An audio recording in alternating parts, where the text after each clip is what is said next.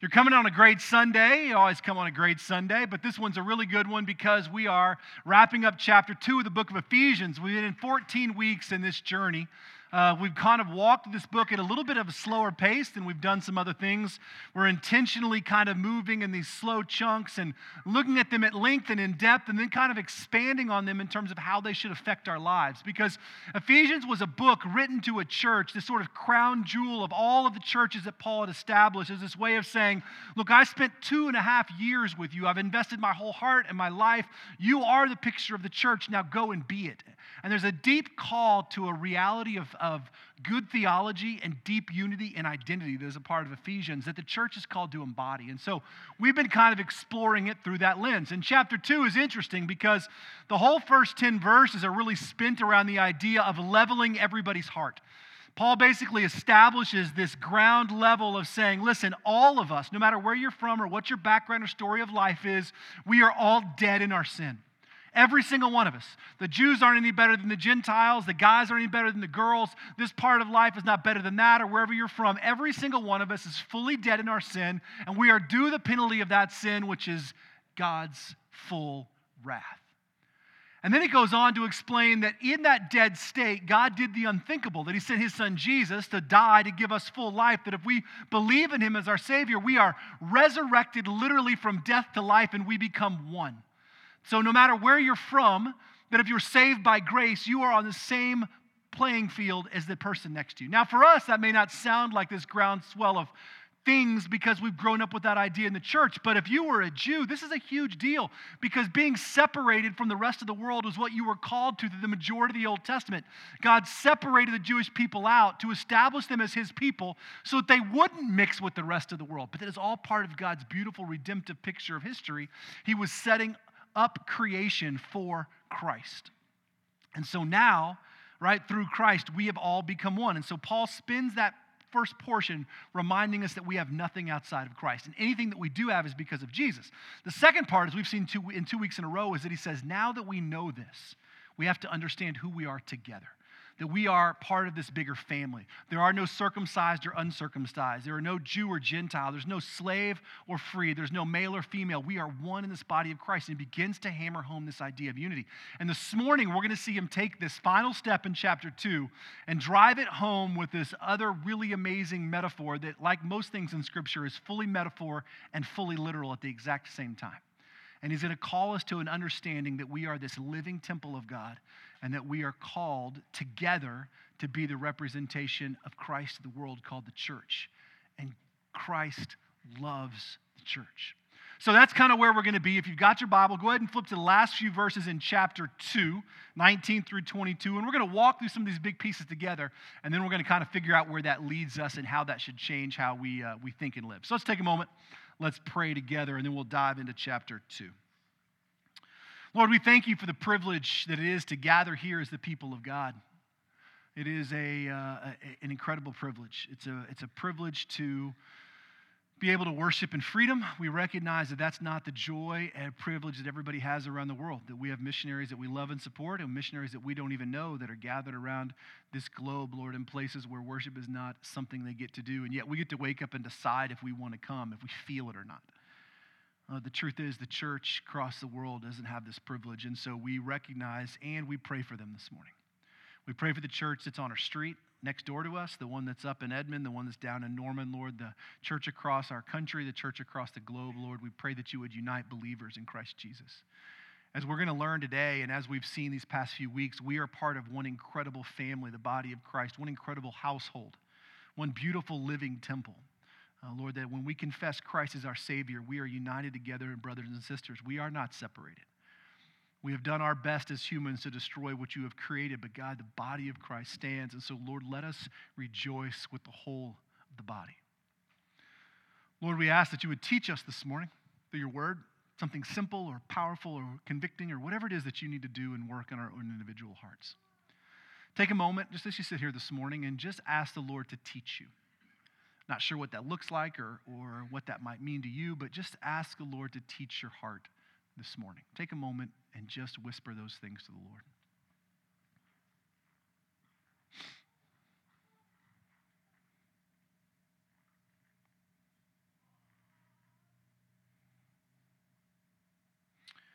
As we do each week, take a moment and pray for someone beside you, around you. We take this very seriously. We want to be people that pray for the people around us, to care about the spiritual movement and growth of those people, even if you're here for the first time or you don't know anybody. Just pray for somebody. You don't have to know their name. God knows exactly who they are. In fact, He tells us He knows every single hair on their head. So, Lord, you know who we speak of. Just pray for them. Pray that God would move in them, that He would teach them, that whatever they're wrestling with this morning, He would address.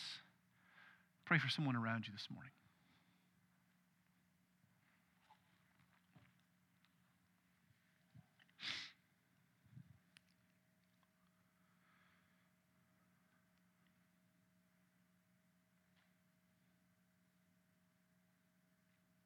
Lord, we ask that you would take your word and that you would teach our hearts. Lord, we recognize that having an encounter with your word is having an encounter with you. This is the very breath of God. Lord, it is a theopneustos. It is your word spoken to us. It is not something we take lightly. And so, Lord, we ask that you would teach our hearts. And we ask this in Jesus' name. Amen. So we've come all the way to the end of Ephesians chapter 2, and we have landed on the last few verses of this chapter, as I mentioned, where Paul has really kind of set up the, the people that are reading or listening to this letter being read, saying, listen, this is who you were in Christ, dead and gone. This is who you are now in Christ, right? Saved and redeemed, and also one, one identity, one church, one people. And he's saying, let me explain it to you in a little more prolific way in case you haven't got it thus far. And that's kind of what he's doing in chapter 2, 19 through 22. So he says this Consequently, you are no longer foreigners and aliens, but fellow citizens with God's people and members of God's household built on the foundation of the apostles and prophets, with Christ Jesus himself as the chief cornerstone. In him, the whole building is joined together and rises to become a holy temple in the Lord. And in him, you too are being built together to become a dwelling in which God's Spirit lives. So basically, he takes this concept and he turns one last metaphor over to make sure they're fully getting it. And he uses the word consequently, or your version may say so then. It's this kind of conjoining term that says, in light of everything that I've said, this is what this comes to, right? He says, so, so consequently, you are no longer foreigners or aliens. You are fellow citizens with God's people and members of God's household. So the first thing he says is this you, we are all part of God's household. And that language is really important, right? Because that household language is family language. That we are all part of something bigger than ourselves. That we are, in the truest sense of the word, as followers of Christ, and we have accepted Jesus as our Lord and Savior, we are part of a bigger family. We are part of a family that has a father who leaves an inheritance, a father who has a legacy. We are brothers and sisters with all those that profess faith in Christ. It is a house hold. Now, the New Testament talks about this all the time. It addresses God the Father all the time. In fact, Jesus actually in the Lord's Prayer says, right, how do we pray? We pray to God our Father, not my Father, our Father who art in heaven. Meaning that all those that profess faith, right, are part of this big family in which God is the Father. We are part of his household. We all have these seats at this table, if you will, of this much bigger household. And we learn a few things about that household. First thing we learn is that we are no longer foreigners or aliens. Now, all of chapter two, the first part, was meant to set us up being this idea that in our sin, we are foreigners and aliens in God's house. We don't have a place there. That in our sin, we are so fully due the nature of God's wrath that we are not welcome, allowed, or part of the household of God because God is real holy and perfect and mighty. And we, in our sinful nature, are aliens and foreigners, meaning we don't actually have a home. We don't have a place there. We do not have a, a seat at that table, if you will. We were foreigners and aliens. However, through Christ, that status of being a foreigner and alien has been obliterated.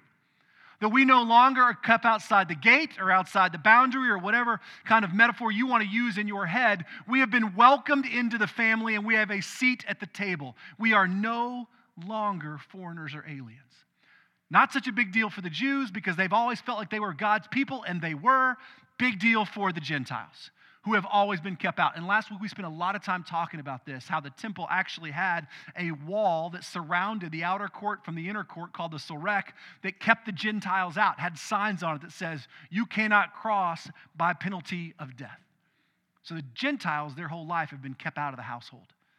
And that is even for those Gentiles that went through the process of saying, I may believe that God is real, they were still kept out until fully converted to Judaism, which happened very seldomly. But now, through the death and resurrection of Jesus, Paul is saying, You here, the guy from Ephesus or down the road that's a Gentile, that's Greek, that has no Jewish connection at all, you profess faith in Christ and you're Jewish and we're born Jewish and you profess faith in Christ. You guys get to sit next to each other and worship the same God. In fact, you have the same Father, same family, no longer foreigner, no longer aliens, right? And he takes it one step farther and he says, You are now fellow citizens together which means you've been welcomed into this family with the same dues and rights as everybody else. If you are a citizen or a part of the household, you get the same responsibilities and privileges that every single person that household gets. What that means is two things. One, it means that there is nobody in the household of God that has a place that is better or more sacred than anyone else. No pastor, no pope, no elder, no podcaster, no Christian celebrity, no book writer, no worship leader, right? No one in the household of God has a place that is higher than anyone else. Period. End of story. We are all part of the family, all due the same inheritance. We are fellow citizens. So we need to make sure that we don't idolize people that the church has decided it wants to elevate as if they are somehow more redeemed, more sacred, more holy. The truth is they're not. We ascribe them value, right, as a society that probably they're not doing. It's actually a very dangerous thing. It's dangerous for you, and it's really dangerous for them. Because when we ascribe value and celebrity status to people inside the kingdom of God, we set them up for disastrous failure because they begin to believe that they somehow have more or better or are more or are better than the rest of the household. That their voice is stronger. Now, the truth is, God uses people with different gifts in different ways. They may reach thousands of people. That may be amazing and great book writer, all those things. Those are great gifts but it doesn't give them a more prominent seat at the table. We don't listen more prominent to them because they carry a title of pope or pastor or whatever. We are all fellow citizens, right? All fellow citizens, which means we're all going to make huge mistakes. The second thing that means is that, in the truest sense of the word, you are no better than anyone else either. That means that no one in the household of God is beneath you. No one, even that person that you sit next to on Sunday that makes you literally insane because all they want to do is monopolize your time. That person, I know you're trying to think out who that is. That person is not beneath you. The drug addict that professes faith in Christ but is still laying in the gutter is not beneath you. The homeless guy on the corner that says, Yeah, I believe that God is real and I trust in Jesus, he is not believed. No one is beneath you in the kingdom of God. And, and the believer actually takes that one step farther. Not only does that equate to the idea that no one in this household is beneath me, but if these are all God's people and they're all redeemable, then no one is beneath me. Paul makes this very clear that essentially there is no place, right? And Jesus says it too the first shall become last, and the last shall become first. Our goal as fellow citizens is to recognize that no one, no one no one in the kingdom of God or that has been made in the image of God, which is all of creation, is below me. I don't care where they're from, what their background is, what their skin color is, what ethnicity, what country, what place, what they do, what their behavior is. No one. We are fellow citizens in the household of God, and we take that farther to say, because everyone is redeemable and made in God's image, I am better than no one. The truth is, is that most of us, in fact, let me, I'll say it this way, all of us, and uh, we categorize people in these kind of things really oftentimes. We, we categorize people in their layers of sin, right? So we, we see the sin that's super visible and we tend to think, well, I'm not a murderer, I'm not a drug dealer, all those kind of things. That's a really bad person. And true, that is a very bad person. But the reality is, is that every single one of us, given the right circumstance or the right decision, is capable of the one sin you think you would never do, right? I promise you, you're capable of murder in the right situation. I promise you, you're capable of adultery in the right situation. I promise you, you're capable of, the- of theft in all the right situations. Think about the situations that could be there. Family starving, this coming up. You come on someone attempting to do these horrible things. You are capable in your humanness of the most grievous things that you can't imagine. We're better than no one. We all have to need, have to have, and desperately need Jesus. This is a household. Households are hard. Family is hard, right? I mean, think about it, right? Family is hard. We know this to be true. It's difficult. It's hard to love that well in family. But family is joined together with something remarkable. They are joined together, right, by this idea of common purpose and deep blood. And we are joined together by the deep blood of Christ. So listen to this. We are all members of God's household, right? We know that. he takes it this next step where he says this, and because of that, fellow citizens, right? No longer foreigners, no longer aliens, members of God's household, we are built on a foundation of the apostles and the prophets. With Jesus as the chief cornerstone, we are a holy temple. Joined together to be a holy temple. So think about this. If the household of God is this family thing, right? Paul says it's also the place where God dwells. The household of God is the temple of God. And this is really important to understand because here's what you've got to track with. you've got to understand a little bit of redemptive history here. So let me give you a quick little snapshot.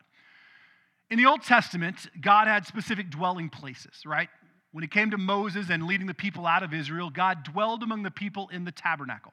The tabernacle was the mobile temple, if you will. It was the movable place in which God presence, God's presence dwelled, and it moved with the people around the desert, right? God was manifested through the ark. His presence was in the ark. The ark was kept in the tabernacle. When it wasn't going out before the people, each day, each camp, they'd build a, a tabernacle again, had very specific instructions, and God's presence dwelled right in the middle of the people. And there was a certain set of regulations on who could go in there, when they could go in there, and all those things. A lot of the Old Testament is dedicated to that portion of God's dwelling place. Well, later on, that kind of temporary dwelling place was replaced with a more permanent dwelling place, which was the temple. So the temple became the more permanent dwelling place of God, in which we have all the regulation for the Holy of Holies and all the places and things at the temple. Both of them, right? Both Herod's temple and Solomon's temple, they were the dwelling place of God. So throughout the Old Testament, God dwells amongst his people in these locations, right? Because God is fully holy and people are still fully sinful. And so, therefore, there had to be a place where God was where people wouldn't. And there were a whole bunch of regulations and rules about how you could approach holy God. Much of the Old Testament is dedicated to this idea, understanding it. But then something happens, right? Jesus comes. And what has Jesus declared? He's declared Emmanuel, right? Which means what? God with us. So at the moment Christ comes, he becomes the incarnation, the embodiment of God in the person of Jesus Christ. He becomes Emmanuel, the presence of God. For those years that Jesus walked the earth, he was God dwelling amongst the people. He was God. He was no longer confined to the temple. He was in the person of Christ and he dwelled among the people. God even tells us, You will be called God with us. So, God, using the perfect vessel, sinless vessel of Jesus, dwelled among the people. And then Christ was crucified and he was resurrected. And we were given the gift of the Holy Spirit. And what are we told about the Holy Spirit? Well, we're told that the Holy Spirit, right? 1 Corinthians 3:16 takes up residence in the life of the believer. 1 Corinthians 3:16 says that don't you yourselves know that you are God's temple and his spirit lives in you, meaning that when we receive Jesus Christ as our Lord and Savior, God's spirit fills the individual believer and we become the dwelling place, the temple of God. So we've gone from this place where God is living in the tabernacle or the temple to the embodiment of Christ to the life of the individual believer. So that now God dwells in the temple in the individual heart of the individual believer. But he takes it one step farther and he says, not only that, but these individual believers come together as living stones. And they are building a foundation for a holy temple that is made up of living stones, upon which is built on the apostles and the prophets and Christ Jesus, the cornerstone. And this living temple, made up of living stones that are people, that are you, that are me, that are people that are part of the household of God, make up a temple in which God dwells because he is in all of us. And that's the church. The church becomes the dwelling place of God's Spirit because it is made up of the living stones of the believer built on the foundation of the apostles and the prophets and Christ as the cornerstone. Do you see this picture of incredible redemptive history? But this is what we learned about this living temple, right? We learned a couple of things about it. First, we learned that it's built on the foundation of the prophets and apostles. So, this new living temple um, is built on a foundation that includes and encompasses the entirety of redemptive history, both Old and New Testament. The prophets, the word of God spoken to the people, and the apostles, right? The acts and words of God spoken and demonstrated to the people. God is basically moving through all of those people and things to lay a foundation for what will be the church, meaning the whole of redemptive history points us to Jesus, that points us to the church, manifested Christ's presence in the world. What that tells us is this that the Old Testament and the New Testament are equally part of God's great redemptive story. If you go ever go to a church that tells you the Old Testament is outdated or antiquated or not part of God's story or not worth as much, politely get up and leave. Just leave. If they ask you why, I say, just trying to avoid a little heresy. Real nicely, you know, no big deal, no need to throw anything, just trying to save myself the trouble. The whole of God's redemptive story, right, is built into this idea of household. The prophets hold equal place as the apostles. So all of it points to Jesus. But we also learn that not only that is happening, but there's also another key piece to this thing, not just the words of the apostles or the New Testament or the Old Testament, but there's another piece, and that's Jesus himself. Listen to what he says built on the foundation of the apostles and the prophets, with Christ Jesus himself as the chief cornerstone. So the church, right, this new holy living temple made up of living stones, is built upon the foundational word of God, the prophets and the apostles, with Christ as the chief cornerstone. Now, most of us don't build things, really. We assemble things. They've been sent to us with pre drilled holes, tiny little screws. We are good assemblers, we're not good builders. But back in the day, in the biblical times, when you build something, especially something of any size or substance, a giant temple, a building, or something, you utilized an idea of a cornerstone. Our cornerstone was the most carefully crafted stone in the entire building. It was laid and articulated to be perfect. Its angles were perfect, and everything else in the building was built upon the angles and movements of that cornerstone. If the cornerstone was not correct, the building was going to be structurally unsound. And so the cornerstone becomes the place that everything else is anchored to. And if it's not set right or if it's removed, the whole building has the ability to collapse. That's how important a cornerstone is. In fact, a lot of buildings to this day, you will still see the cornerstone marked with a plaque. First stone laid. If you go down to any of these giant cities or buildings, you'll see a cornerstone laid. And oftentimes they have a dedication plaque on it because it is a vital part of that structure. Christ is the cornerstone of the church. You see what Paul's getting at? He's going, listen, it's not just what we want to do. We're built on the Word of God, of which Christ is the chief cornerstone. Everything that we have should align to Jesus. He is the movement by which we measure all angles, all status, and things for our life. He is the movement in which we judge the way that the church moves and breathes and lives and exists, because upon it, the entire church exists. It is not built upon us and what we do and how we handle culture and what we just preach or proclaim on our own. It's not how we build things for ourselves. We literally are built on this cornerstone that everything that we do should orient orient or move us towards or through Christ. He is the chief cornerstone. If Jesus is not the anchoring point of the church, then the church is not the church. It's just a group of people gathering together talking about religious things. Everything in the church should be anchored and oriented to Christ, period. He is the chief cornerstone.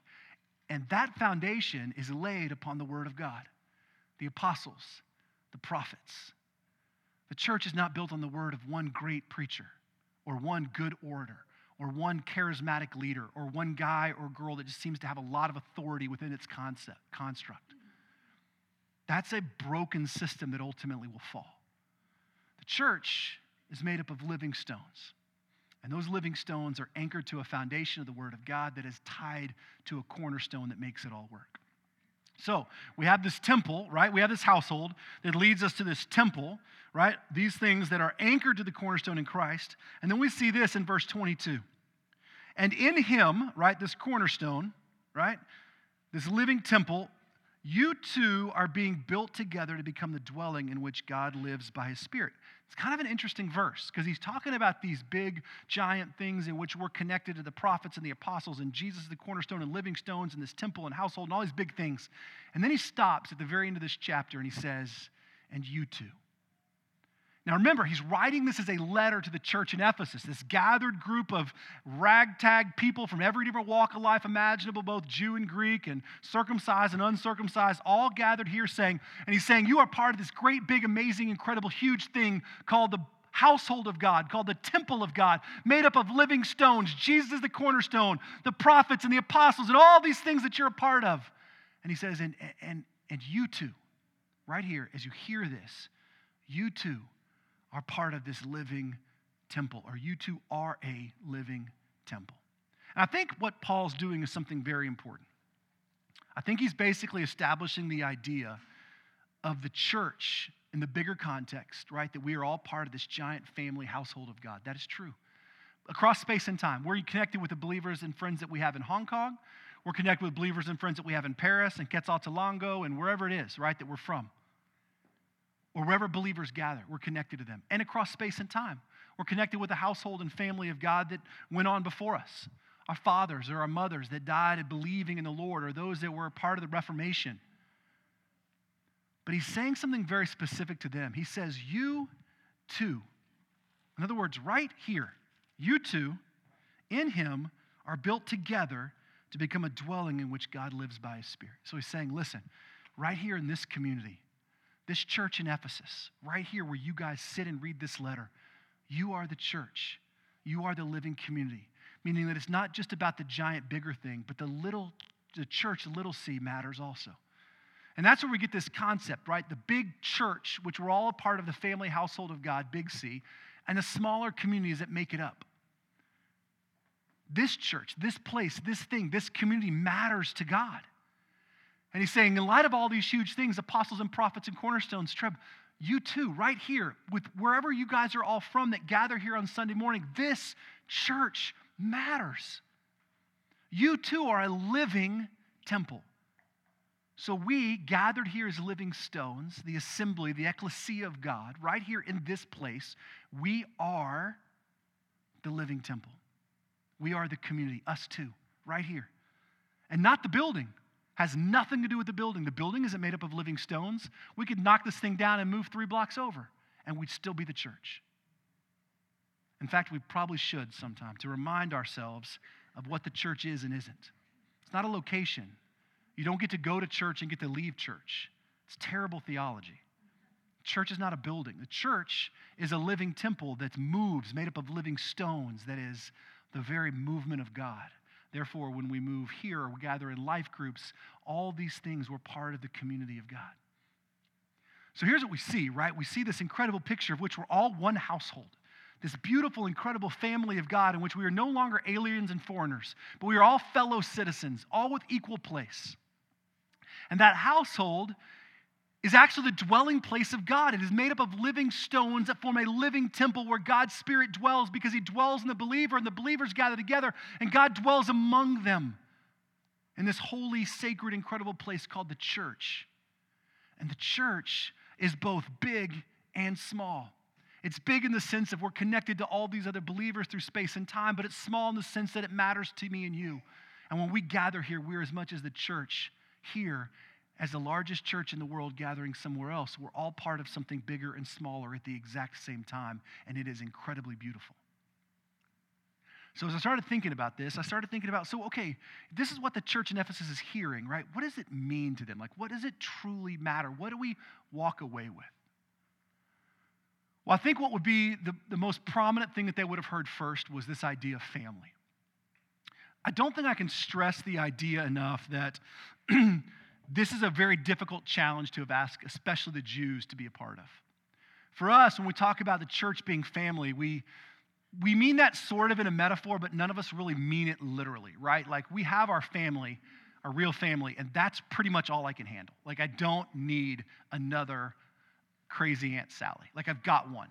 She's all I got. I cannot handle another one. That's enough dealing with my siblings. I don't need that. But I do like the idea that we're family. I just don't really want to engage. So what I'll do is I'll keep the church as acquaintances.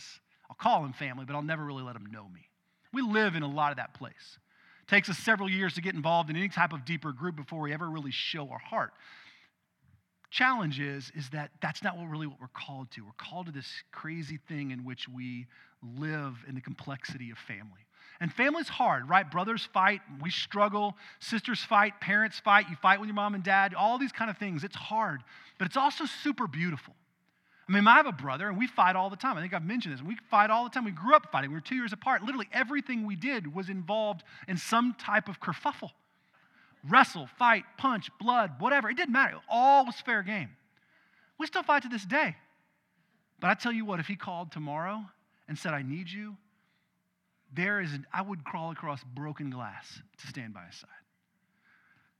that's the way that this family should interact, no matter where you're from, what you look like, where your skin color is, where ethnicity or what part of the world you come from, or what your story is. Like, you drop those things when you are at the table of God, at the banquet table.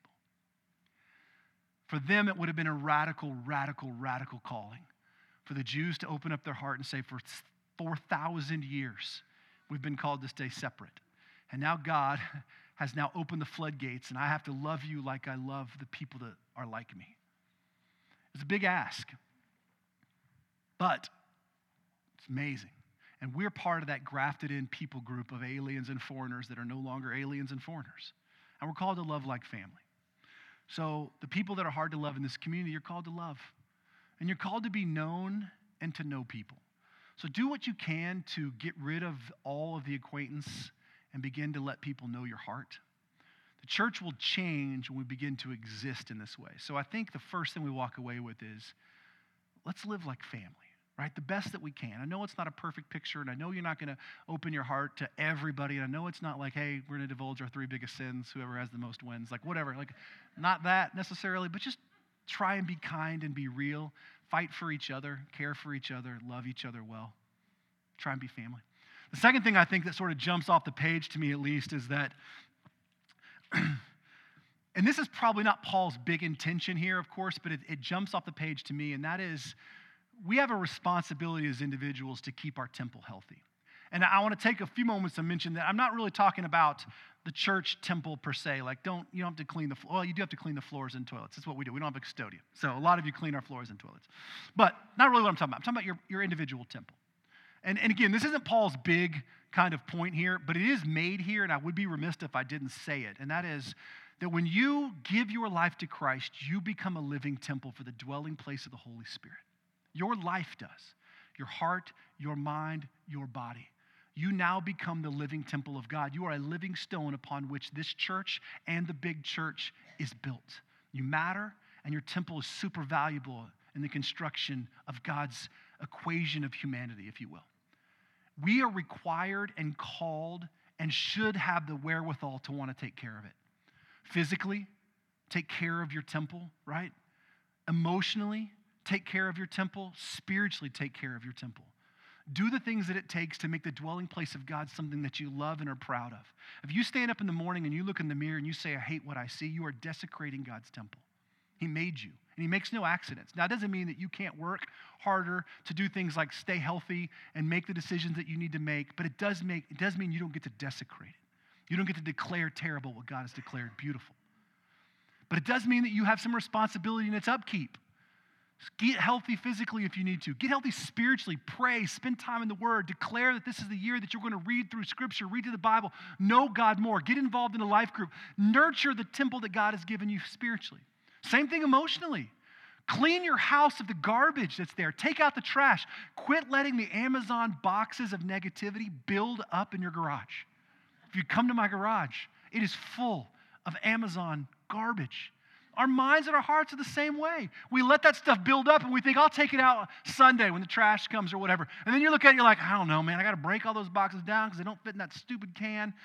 You know, I just let them stack here. And then you try and stack them all together and they never go in there right because it takes work to tear them apart, to cut them down, to pull the flaps off, to get them all out of your house.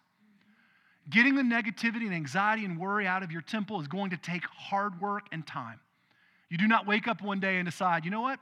I'm good. You have to do the work. You have to take captive every thought, as Paul talks about, and make it obedient to Christ. You have to declare what you're going to think and believe. You have to clear those boxes out. And the final piece of this really is we take care of this temple, right? This, this thing. This, we got to spend the time in there spiritually and emotionally and physically.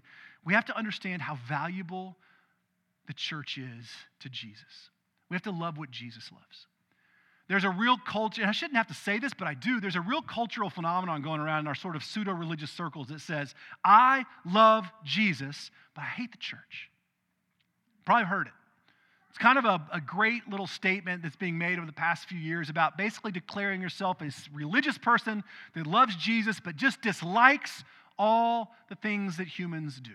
I hate the church, but I love Jesus. The problem with that is, is that you can't actually love Jesus and hate the church. It's actually impossible. Why? Well, we just learned. Because Jesus is the dwelling place made up of all these incredible, or the dwelling place for Christ, and his spirit is the church made up of all these living stones. You can't hate where Christ lives, dwells, and embodies. Now, I get the sentiment, right? Like, I love Jesus, but I hate all the things that people do. True. The church is made up of all kinds of terrible things. It's made up of hurters, hurt people, brokenness, tears, sorrows, atrocities. It's also made up of love and care and community and beauty. The reality is that's life. And if you think somehow you're peering into the church and leveling all your judgments, saying, I don't like what they've done, I dare you to sit down and let me peer into every corner of your heart. The things that you've seen and the things that you've done when no one looks, the ways that you think about things and people, I would hate those things as much as you hate the things about the church. Why? Because we all have them. You are not isolated. You are allowed to dislike the things the church has been a part of throughout history and not hate the church. You're allowed to dislike the way that sin has creeped into humanity and ruined so many things and still love the fact that God has chosen to demonstrate himself to the world through this crazy thing called the church. Broken, hurt hurters that are just redeemed and reconciled in Christ. And Jesus says, I will let them build upon me, and I will embody them, and I will use them to tell the world. You cannot hate where God dwells and tell me you love God. The reality is, the Jews weren't going to be able to say, We're going to follow Jesus without the Gentiles. They didn't get that right. Likewise, you don't get to say, I love Jesus and not love the church. If you have a true love affair with Christ, you will have a love affair with His church. You will see your own brokenness in it, you will see the brokenness all around it, and you will see the redemptive part. God redeemed you, and He redeemed every single person a part of it. So we can stop leveling our judgment on the church. And I'm not just saying the big church, I'm talking about individual churches. We're actually really harmful in the way we level judgment on individual churches. The ones across the street, ones up the road, one down here, the things you say about all of them. You are leveling judgment on the body, the movement, the dwelling place of God Himself. Why? You think it's perfect? It's not. It's not. You will never find another single one. So here's the thing this is what Paul's getting at. As a follower of Christ, you are part of a great household. And that great, great household has no more aliens or foreigners. We're all family in it. And as part of that family, right, we are actually the dwelling places of God ourselves. And He builds us together, knits us together as a household into a living temple. And that living temple matters to God. It is the church, both big C and little c. And as the church, we have got to be driven to love and live like family, right? Like truly moved to that place where we love and we live like family.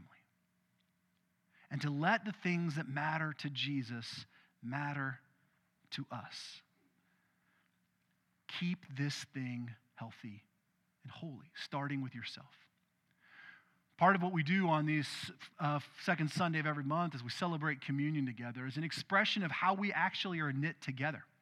This is probably the greatest gift that Christ has given the church because it basically reminds us all that this is how we're connected. We are not connected through all these other things and worship styles and buildings and stuff. We are connected through the body of Christ. Meaning that when Jesus said, Do this in remembrance of me, we are all through space and time going back to the singular event that drew us together and that calls us one, both big C and little c, living stones making a holy temple. We are celebrating the death and the resurrection of Jesus, of which we are all united. So this morning, that's exactly what we do. We celebrate this table as the unifying place of the body of Christ, the single unifying place. That's why Paul says that it's open to all those who profess faith in Christ. We deeply believe it's not a denominational table. It's not a table that is just for those who are members of the Vine Community Church or who are Baptist or Presbyterian or uh, Episcopalian or, or whatever your label may be. It is actually open to everyone who says, I trust and believe in Jesus. Why? Because we're part of the same household. And in the same household, we eat at the same table. Every single one of us has the same place. And this morning we take communion as we do each week by means of intinction, which just means you take a piece of the bread and you dip it in the cup and you eat. But on that very night that Jesus was betrayed, on the very night that everyone would abandon him, on the very night that he would go through a sham of a trial, he gathered with his disciples And after supper, he took a loaf of bread and he said, This bo- bread is my body and it is broken for you. Do this in remembrance of me. In the same manner, after he took the bread, he took the cup and he said, This cup is my blood shed for the forgiveness of sins. This is the new covenant poured out for you. That as long as you take of this bread and this cup, you are proclaiming my death until I come again. This is the unifying piece of what it means to be a believer. It is the body of Christ, broken and celebrated and given for us. The Apostle Paul tells us to take this process very seriously. He tells us to actually weigh our heart, to confess any sin or any inadequacies or shortcomings that we have, to not take it lightly, and to understand that what we are doing is partaking in this incredible family thing of which we are worshiping the risen Christ. Not one better than another. I'm going to pray and invite the elders to come forward as our servers this morning. And as you feel led, please stand up and take a, a communion at one of the stations we have in the back. If you need gluten free communion, bread, Jesus, we got it. So just come down front. Let's pray together. Lord, we thank you for who you are in Christ. We thank you, God, that you are everything that we need. You are fully sustainable, you are fully God. You need nothing added or taken away from you, and yet you give us everything. We are wholly inadequate in you and apart from you. There is nothing we can do on our own. Lord, you are all that we need and all that we have to have. And so we ask that in this meal we're reminded of, we're reminded of these great and powerful things that come from the truth of being united together as one, one church, given one body. So, Lord, as we celebrate communion, I pray that you would drive that home in our hearts that we are part of this great, big, beautiful body of Christ.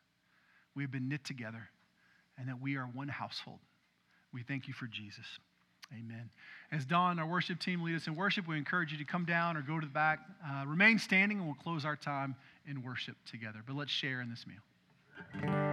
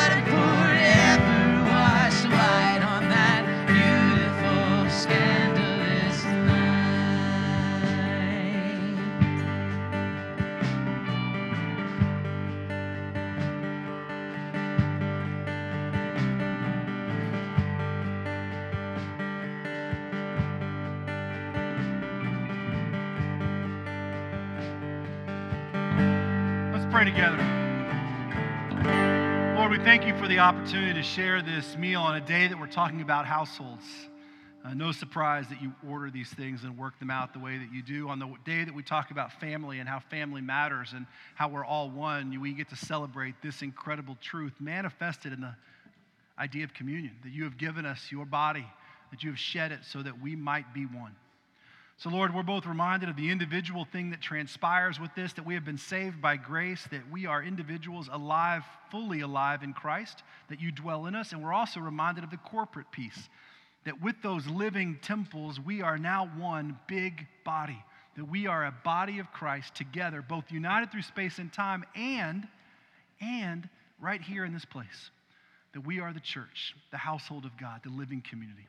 So, Lord, we pray that as we celebrate these truths and we close our time in worship, that you would be exalted and they would be reminded of who we are in Christ. Let's close our time this morning.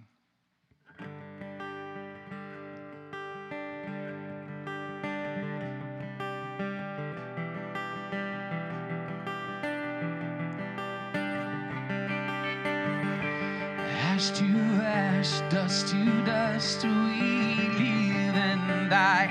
But in the Son, in the Son, we are alive.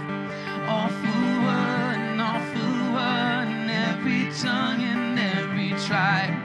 In Jesus crucified, cause Jesus is alive.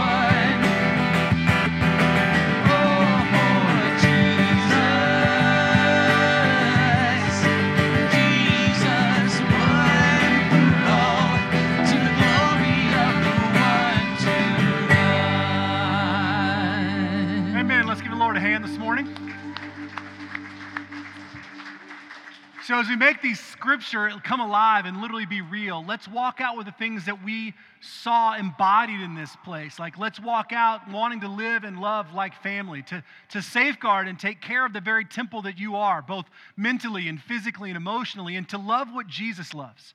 To dump that part of our mind that has issues with the church and fall in love with what God is doing. Love what Christ loves and where he dwells. This is the church, for better or worse. It is God's tool to take the gospel to the world, and you are a vital part. Go in peace.